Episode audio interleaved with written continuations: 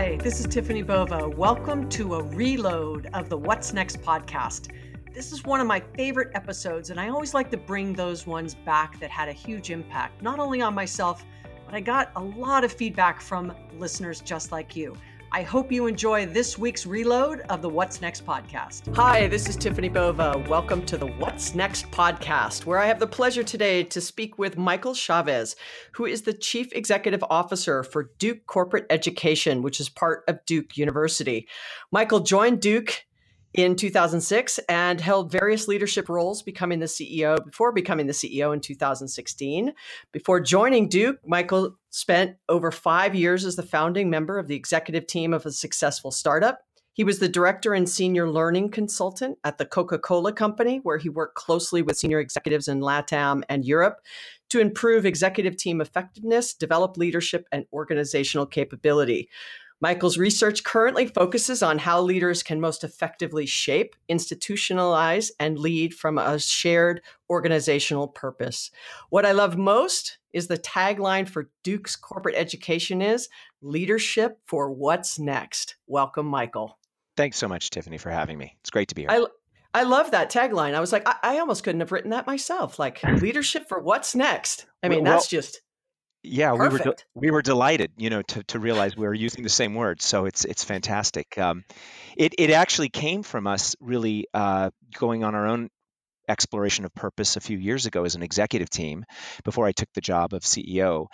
And we realized that there were some things going on in the marketplace that led us to believe that leadership for what's next is really what's critical. And that is that this idea that leadership is becoming more important than it ever was for a lot of reasons, which we can talk about. And, and actually, their leaders getting ready for a world that's unknown is more what education is about these days rather than simply preparing people for knowledge transfer you know doing knowledge transfer for things that they that that they already should know so there's sort of two things going on there that we think it's important to embrace in leadership development Excellent. Well, th- well, thanks for that. I just, you know, I, I, I think uh, taglines. It's interesting how much that "What's next" is getting used now. So it's it's always great to to find others who who feel as passionate about that as I do. So before we dive in, uh, I love starting this with something I call bullish and bearish. Uh, it's right. a way for me to sort of loosen up the guest and sort of have some fun with it. So hopefully not too painful. We'll start off with uh, you know two sort of more serious ones, and then one okay. that's a little bit more fun. Ready? Got it. Yeah. Go. All right. So the first one is purpose trumps strategy every time. Bullish. Oh, you hesitated. Um, so I'm guessing yeah. there's a gray line there. Yep. Yeah, you know, it's it's the way you phrase the question. Um, I did it on purpose. I know. I figured you did. Yeah. so, uh, look, I think you know one of our one of a colleague, a, a, very good colleague of mine, whom I used to teach strategy with, um, uh, Don Hambrick at Penn State, said, you know, he's a strategy researcher, and he said, you know, strategy is really important, but it's not the most important thing. And this is a strategy researcher telling me this. Uh, so I think that's generally true. However, I, my caveat to so I would say bullish, full in, all in, committed. But I would say that doesn't necessarily let you off the hook of making sure you have a good strategy. Fair enough. I, I love how my guests work their way around the gray line. and for any of my regular listeners, they know that I rarely get just a clean, yep, bullish or bearish. But all right, so the next one once again, might be a leading one too, but corporate hierarchies are dead. Um, I would say bearish. Okay. Um, I actually think that corporate hier- hierarchies uh, are fundamentally changing, uh, but they're not dead. They are definitely changing. They're going away in a lot in, in the traditional way we thought of them, but in fact, um, a lot of things around corp- corporations are requiring that there still be some form of kind of thinking about you know areas of specialization and control but the problem is we also have to think about agility as part of that. So they're going away they're becoming less important but they're not going away. So they're not going away but they're they're sort of changing and becoming something else is what we see. All right. Another good gray answer? All right. Okay the third one. Let's try and nail this one right. Bullish or bearish. Ready? This is the fun one. Got it. Go. So the first human on mars will be a woman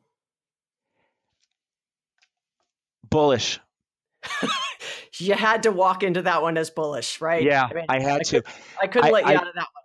No, I yeah, I mean, I've I've I've had the uh, great opportunity to talk to um, a couple of the people who are who are on the short list for the um, first trip to Mars. Um, that's a one-way trip, by the way. And um, my answer is probably skewed by the fact that I was just blown away by uh, one of the potential astronauts, Adriana Marais from South Africa, who is this amazing physicist and has this incredible view of kind of a larger than life purpose that goes well beyond you know the way most of us think about it. She's thinking about it beyond her life and be even beyond the existence on this planet. And so i was just you know i think that she's going to make it and i think she'll be on the, the first one out the door when they land Oh, that's excellent, and and I want to dig into her in a little bit. So, uh, into that whole uh, sort of the lessons that you got out of that conversation, because I think they're just fascinating, especially uh, along the conversation around purpose. But Great. before we dive into that, you know, I, I have had uh, I've had uh, Roger Martin on um, my podcast as well as a number of other academics, and we've had these long debates between the difference between strategy and yep. execution and yeah. you know and how that's changing so you know in full fairness with another academic who has some opinions around that yeah. topic right i would love to get your definition uh, around what you think the difference or not is between the terms sort of strategy and execution it's it's really interesting you you asked that question tiffani because i started life as a strategy consultant so right out of business school um, the reason I got into learning and development, which happened when I was at the Coca Cola Company, was because essentially I found out that the most interesting conversations were happening after I left the room. And the same was sort of true in strategy consulting. What it what that means is it came down to essentially this idea that in order to execute these strategies, to make them real, uh, you actually had to go through this process of engaging leadership and engaging the organization in some fashion. So to me, leadership and execution became very closely intertwined. So um, one of my clients actually just last week said, um, senior executive from this major financial services company said, you know, strategy without execution is just a hallucination. Now, I'm a big believer that a, you need to still have a really good strategy, but you have to think about execution as part of that process of thinking about strategy. Otherwise, the whole thing sort of falls apart. So I'm less in the camp of trying to delineate the difference between strategy and execution, and I'm more in the camp of trying to think about how they're part of the same thing. And that that frame is the one that brings me and all of my colleagues to this idea of leadership and why it's so critical. Yeah, and I think you would uh, you would agree that strategy without leadership, you know, to to sort of quote some things you've said in the past, is just an idea that never comes to fruition. That's exactly right. Yeah, it's it it it's it's help. I mean, it's you know, it's helpful, but it's not it's not enough. Um, the former um, head of Warner Music, uh, Edgar Bronfman, once said at a conference I was at, I think this was like in 2004, 2005 in New York. He said, if there's a dollar to be made good strategy is worth about a nickel. He went on to say, look, it's an important nickel. It's the first nickel, but it's about that much. And, and I, it sort of stuck with me, and I'm not sure if the numbers are right, but I do think that there's something to be said about making sure that we're thinking about those as an integrated whole. Yeah, and I think now, especially with this level of transparency, um, and ideas coming from all over the organization, this sort of intrapreneurship, right? That it's bubbling either from the uh, customer facing side of mm-hmm. it, maybe yep. a sales or person or a customer service person or a delivery person, eh, whomever it might be. Yeah. That th- closing that gap of, okay, this is our strategy, but I have to lead the company. Sometimes it's 10 people, 100, 1,000, could be, you know, 10,000 people. I have to lead everybody sort of to the to to where we're trying to go. And so without strong leadership, I think people feel kind of rudderless, right? There's no direction. Yeah, because strategy, you know, requires an awful lot of context and it's different for every part of the organization how it gets interpreted. So there's no such thing as sort of this kind of root command of strategy that then just gets sent to everyone and everyone kind of aligns, right? There's this there's this idea that in the middle of the organization, managers have to add value to the strategy by translating it and, and translating it doesn't just mean using different words. It means putting it in their context for their part of the business whether it's a function or a business unit. And that that's actually work. That takes a lot of work. And it, it, it i think that's what Eh, why when i talk to c-suite executives of major fortune 500 companies i always ask them sort of what you know what's really important to you in terms of your leadership? What i routinely hear back is i need the middle of the organization and up especially to really be much more engaged in strategy. It started off i don't know 10 years ago I, I heard the words, well, they just need to be more strategic. But when I really pushed on them, I don't think it was that. It was more that I need them involved in the strategy. I need them involved in working out all of this contextualization. I even need them involved in giving us at the C-suite feedback so we know what's really happening on the ground because what you what you're executing on the ground is informing the strategy and that that dynamic between strategy and execution that loop is getting tighter and tighter as strategies have to be more and more agile so that means and the so middle what, of the organization is so much more critical than ever before. I totally agree. I was just going to say, you know, I had Tom Peters on as well, and he's like, look, you know, if a general gets, you know, to use war as an analogy, if a general gets, you know, something happens and they're no longer there, and it's it's sort of this sergeant, right? It's this sort of, you know, this person in the middle that's making everything sort of happen. Yeah. And so what do you think leaders need to look out for you know especially as the pace of change is accelerating i mean a lot of this uh, the people that I have uh, the opportunity to speak to on this podcast. Yep. Um, it's about this rapid pace of change, right? And so a lot of it is kind of strategy, execution, but leadership, especially at that middle layer, like yeah. let's not talk about the C suite, right? Yep. Let's not talk about the individual contributor, but at that middle layer, what do you think those you know people who are listening to this who might be a manager or aspiring to be a manager you know what that looks like yeah. uh, based on the things you've just said. It's a great question. You know we've we've really dug into this because we've we've learned that over our 18 years of existence um, you know a lot of people think of us as as uh, primarily as deliverers of, of leadership education for sort of top level leaders, and that's that's definitely a big part of our business. It, as it turns out, a, li- a plurality of our business is actually focused on this level, this mid-level leader. And in fact, it's it's so important and it's so critical now that we've actually started to think of them as center leaders, meaning they're at the center of the organization. See, in the in the old days when we had sort of a more industrial revolution model of organization, we thought of mid-level leaders as these sort of relay switches who just kind of pass things off down the line into their part of the organization. And maybe they fed back up some stuff, right? That there was this, but it was kind of a relay switch model that we had in our heads.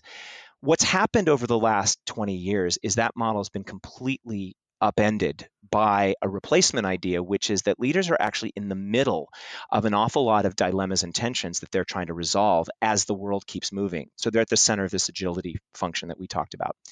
They're not just translating strategy down, but they're translating it up. They're informing the organization upwards, as I mentioned.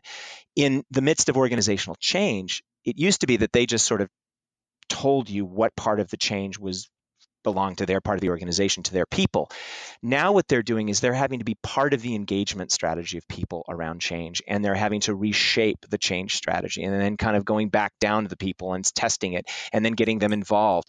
So it's this it's this constant back and forth, up and down kind of um, tension that they're living in, and they're at the middle of that tension. We we know that that is tough, um, and it's a it often feels like it's very unrooted in the way that they're navigating it. Leaders who are successful in this are exceptionally good at learning on the fly. So, a lot of what we're trying to do is to get people to learn how to learn, not just to learn stuff if you get my meaning. They have to be right. agile in order to kind of live in this world, and that means that these higher order skills of, you know, things purpose is part of that. You know, you know, understanding what the big frame is, what's the big why behind this, asking big questions, but also being able to sort of recognize that I have biases when I'm observing what's going on in the world and that I may need to test those and filter the information differently. So these these skills have become a lot more expansive and a lot less um, based on sort of linear analytic skills and they become much more about integrated sort of self regulated learning skills, to quote my colleague Vivienne Ming on the West Coast, who talks about self regulated learning, I think this is a really important part that holds all this together. Another piece that's really critical to them is, is, is having the social skills to navigate this territory with other people because they're doing it together with, other, with others. And then, you know, also creative skills, being able to imagine different possibilities and reframe things and combine things that normally aren't combined, which is where, as you know, a lot of innovation comes from.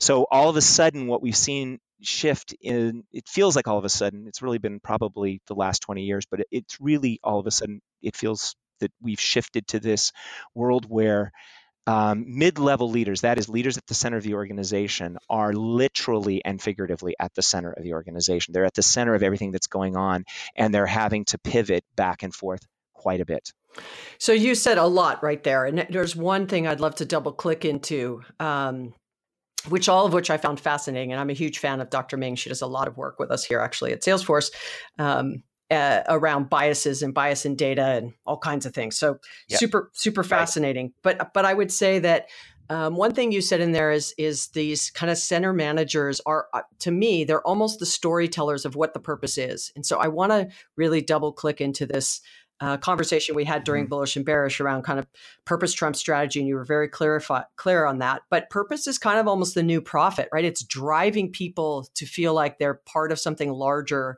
than themselves and that really galvanizes and motivates people to bring their best self every day not that people don't want to do that i'm talking about actually making that happen yes Yes.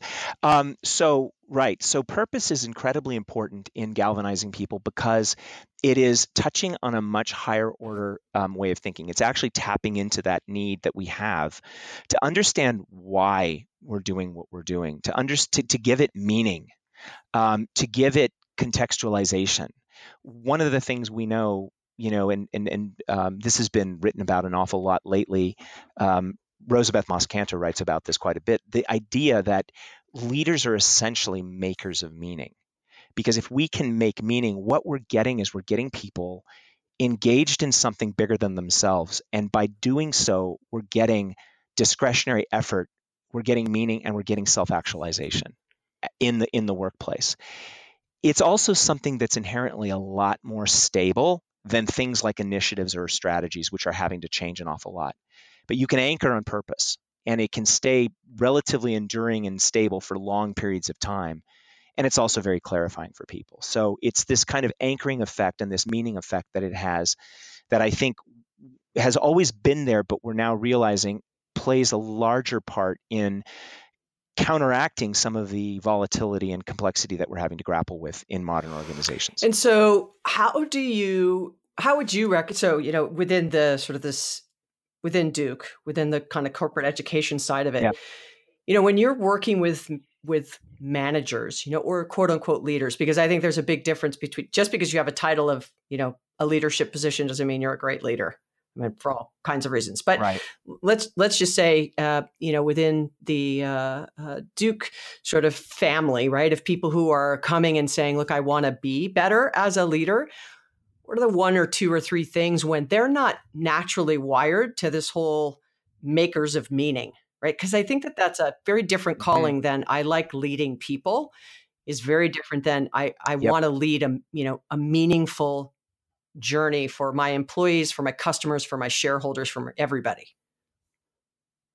Right. Yeah. Well, you know, one of the things we actually try to do, or at least I try to do, you know, when I'm when I'm with a group of leaders like who are who are in the middle of this problem um, that I try to do is I try to get them to reconnect with their own personal sense of purpose. Now that takes some work because um, we don't think about it every day typically, um, and neither do organizations. It's not sort of this natural thing that just automatically kind of you know you know flows in all the time.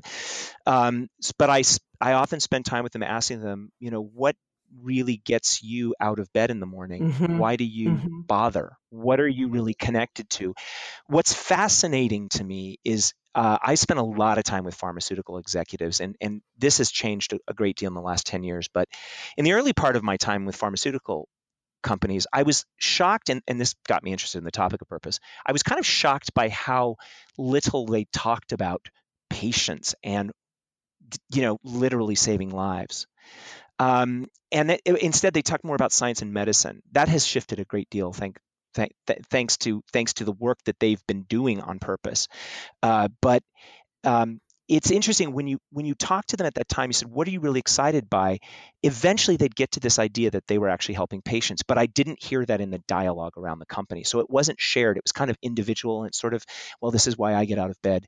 So i think what we're trying to do with leaders is we're trying to get them to reconnect with this very innately human side to them that they have which is this need for meaning and this clarity that they have for meaning it's kind of already there. Our job is to help bring it out and systematize it so that they're able to have meaning making conversations in the organizations that they're leading. And that's a kind of a new muscle. Um, and we often call it excavating purpose because it's sort of there, but it needs to be brought out in a more sort of concerted, explicit, and sort of um, shapeable way for the organization. Yeah, and, and you know, there's a couple of things that I find fascinating, especially now. You, at least me, I went. I'm interested to hear what you think as well. You've said you've been doing this for some time, right? And and it was sort of the trigger of your comment about that's what got you interested in purpose as a leadership attribute. Yeah. That more and more I hear. You know, I I get the you know wonderful pleasure of working for a company like Salesforce, where purpose is sort of one of our core tenets. Uh, you know, doing well by yep. doing good is sort of lots of things we we stand for but not everybody works in organizations yeah. like that but i would say that um, more than ever i'm starting to notice just the conversation be much more purpose oriented from the c suite you know right. and whether it's even advertising and marketing the commercials the print ads articles you know the position companies are taking why why do you think that is you know, it's it's a really interesting question. I mean, part of it is because purpose is becoming kind of the next thing. It's sort of the thing we've we've not paid attention to in a, in a while, and so you know, the the cynical side of me says, you know, management science kind of follows those trends and tries to dig into them. But I actually think that part of the reason is precisely because we're facing so much uncertainty, and that purpose does bring us to a higher place. I think that's part of it. The other part of it is I think the the onset of millennials occupying a bigger part of the um, the conversation being a bigger cohort than previous cohorts like mine gen x which was relatively small you know you have a, a, a large number of people who've come into the workforce who are actually asking these questions and i think people are, are managers that is older managers older leaders are trying to scramble to say yeah this is really good. We, we sort of need an answer to this. Um, i think that's the second one I also think that there is a bigger conversation going on in society that is about sort of um, a more humanistic kind of look at what role businesses play in society. And that's because they've become so big and transnational that we're starting to realize that they're kind of the dominant institution in the world. And that's not necessarily something we uh, set out to do. It just sort of has happened. And we maybe need to check that with humanity as a counterbalance to that kind of corporate power. So there's lots of things going on that are making this very topical. What what is interesting about your question is and what I worry about is where is it authentic yeah. and where is it not? And I think we're really running into a world where we're seeing some companies do this extremely authentically and others not doing it authentically. The problem with not doing it authentically is that it actually puts you further in the hole in terms of your perception to the outside world and to potential employees in the war for talent. And you know, this is particularly important in places like Silicon Valley, where on the one hand, you're not going to win with talent in Silicon Valley if you're not able to be able to explain very clearly what purpose you serve in society as as an institution, not just as a business, right? And but if you don't do it authentically and you sort of let it leak out that really you're just saying this to attract talent and in fact all you really care about is flipping the company and becoming a multimillionaire or a billionaire you know that's going to get found out we're going to you know we know that that doesn't work and we have some interesting preliminary data that that's actually starting to become something that employees are uh, kind of sensitized to. They're afraid that just saying that you have a purpose might be kind of a gimmick. And I think that's a healthy sense of skepticism, actually. Yeah, and I think it leans into the soft stuff, which I think, uh, in knowing what I know about, you know, being a leader myself in past lives, right, as well as talking to um, hundreds of customers today and and organizations, right. I'd say that uh, when there's no metric clearly defined by which uh, companies can measure their people on, so purpose is sort of some of that soft stuff and those yep. you know center managers in the middle that have to actually you know get everyone to sort of feel this higher purpose and you know what is the meaning and what what's you know what's the end goal and kind of what is our strategy yep. right and and how does your role play to that ex- execution of that strategy and what is your role right. and what's the value of it and all of those things uh, I think the soft stuff makes people either one feel it's just not authentic, as you said, right? It's it's yes. fluffy. There's no real wood behind that arrow, if you will. Uh, and they don't see it as a profit engine. And I think there's a lot to be said now for diversity of teams and and I'm going to you know use yep. someone who you know well Lisa Bodell who's also been on this podcast uh, was about Absolutely. just we really dug into kind of thinking styles as being diverse you know and and Dr. Yes. Ming as well around you know very much the introverts who love the data like how do you get them to pull them into the conversation because they have different views as well uh, but it's right. that soft stuff that I think leaders today have to as part of this learn how to contribute to how do we make sure people feel like that is just as important as the measurable things. Right. Exactly. Well you know there's a couple things there. One of my my uh, clients who was the ceo of of a uh, large pharmaceutical company said you know and and this this guy was a um, essentially a finance person, so loved data, loved loved um, numbers. And he said, so there's the there's the hard stuff that we can talk about as leaders, and then he said, and then there's the really hard stuff, right? So instead of saying the soft stuff, he called it the really hard stuff, and that kind of stuck with me. Um, I, I, I think you're right. I think we've got to we've got to we've got to understand as managers and as leaders the role that the quote unquote soft stuff plays in helping us to deliver the hard stuff.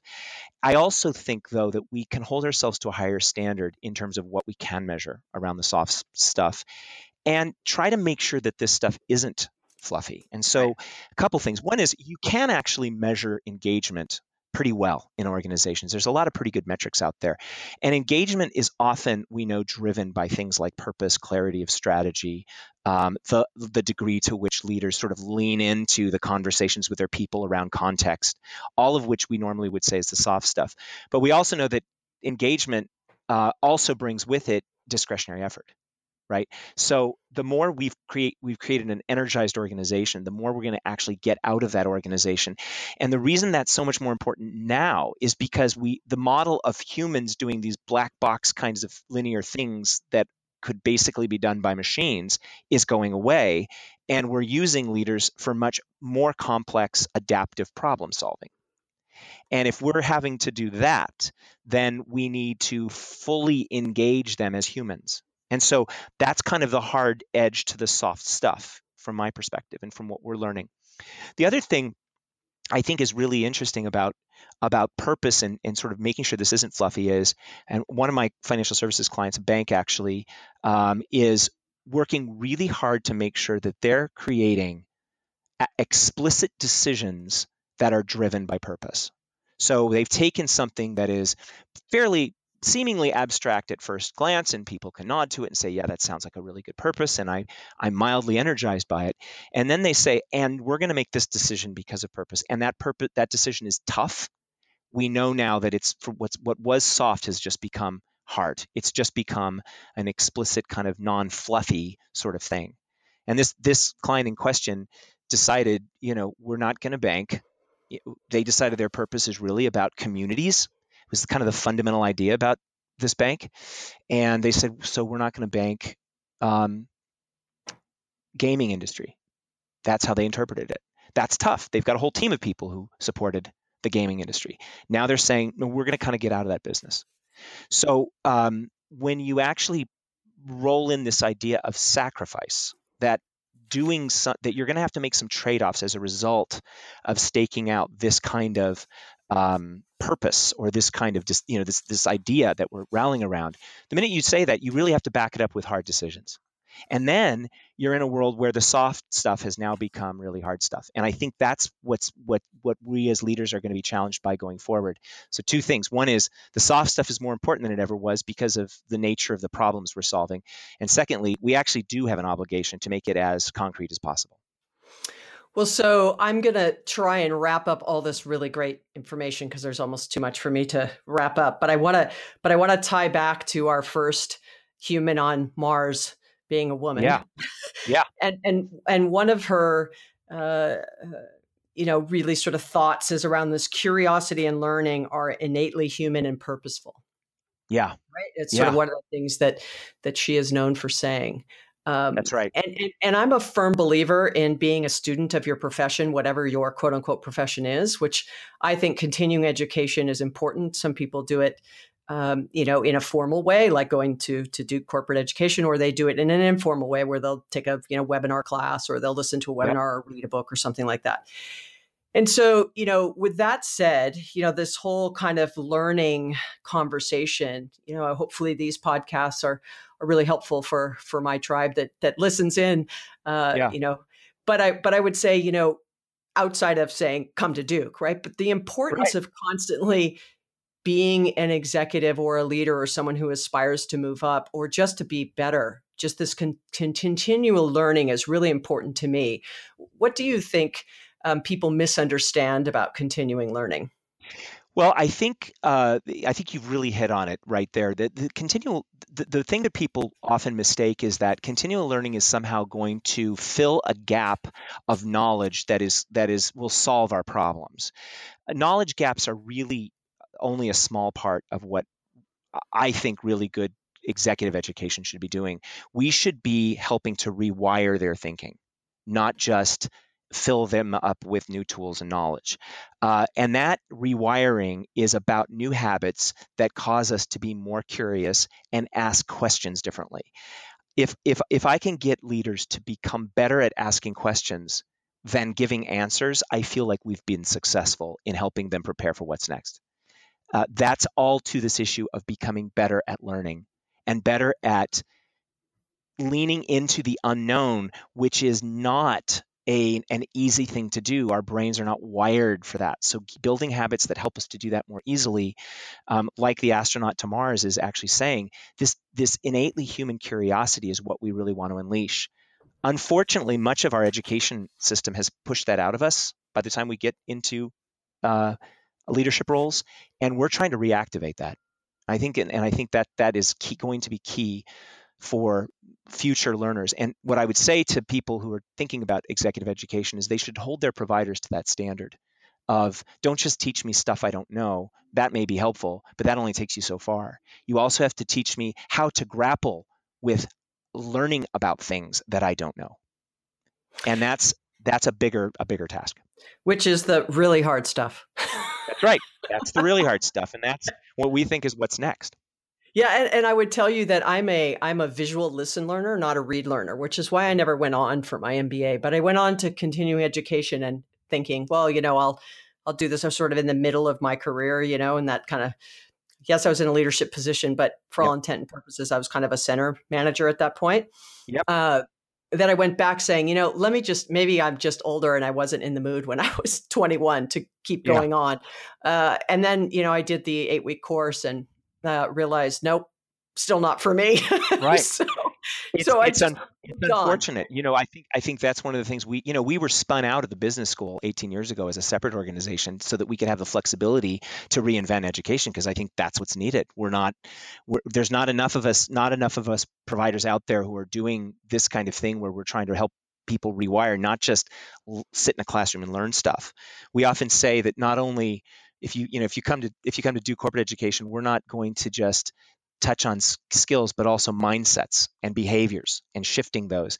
You're not going to um, it's not just going to be not so much classroom stuff it, you're going to actually be nostalgic for the classroom if you if you come to us. So i but i but i think everyone needs to be on this road not just duke. I think we all have to be reshaping it because once you've left sort of formal education and you're in the mix of grappling with real world problems you need an accelerant accelerator of your education that is much more about you know being able to pivot learn be curious and deal with complexity in a way. And and that takes a lot of mindset shifts. That takes practice, and it takes really interesting experiences that are sort of all encompassing. And so the whole the whole idea that professors teach you stuff is being replaced by we should be designing experiences in which you are grappling with really complex problems and being given some tools that you can practice with so that you, that rewiring actually happens. Well, this has been fantastic, Michael. I hope that you uh, had as great of a time as I did talking about these uh, really complex issues that I think everybody faces. But I love the hard stuff, and the really hard stuff is a great way to frame this up. So it's been a pleasure having you on the What's Next podcast today. I hope you enjoyed it as much as I did. Absolutely, Tiffani. Thanks for having me on. And, and I'd invite any of your listeners to connect with me on LinkedIn, Michael Chavez at Dukes E. And also, a lot of what we've been talking about is is is dialogue around um, the stuff that I've written about in, in our magazine dialogue. So I'd invite people to subscribe for free, which Excellent. you can get well, at from dukece.com. Excellent. Well, thank you, Michael, so much. And uh, it was just a pleasure. Thanks so much, Tiffani. What a great conversation with Michael Chavez. Such a pleasure to have him on the What's Next podcast to talk about leadership. I loved how he started to frame up what a leader needs to think about when it comes to learning. He, they have to be really good at learning on the fly, they have to be agile, but more importantly, they have to be willing to learn. So, as leaders, we always want to be a student of what it is that we do, but we want to also make sure we have a purpose and a purpose for what we do every day, and we know what we're doing has meaning. I think my favorite quote out of the entire time we spent together on that recording on this podcast was leaders are essentially makers of meaning. So, every day we show up, making meaning for the people we work with, for our customers, and for our greater ecosystem and shareholders is just so important because I think that we focus too much on the hard stuff and we don't focus enough on the really hard stuff, which is the soft skills. And those are the things that have the greatest impact today. So I hope you enjoyed that conversation I had with Michael. Please subscribe to the What's Next podcast. Tell your friends. Leave a little uh, comment about what you thought about listening to this. And I'll look forward to hearing from you soon. As well, I look forward to you joining me next time. Thank you and have a great day.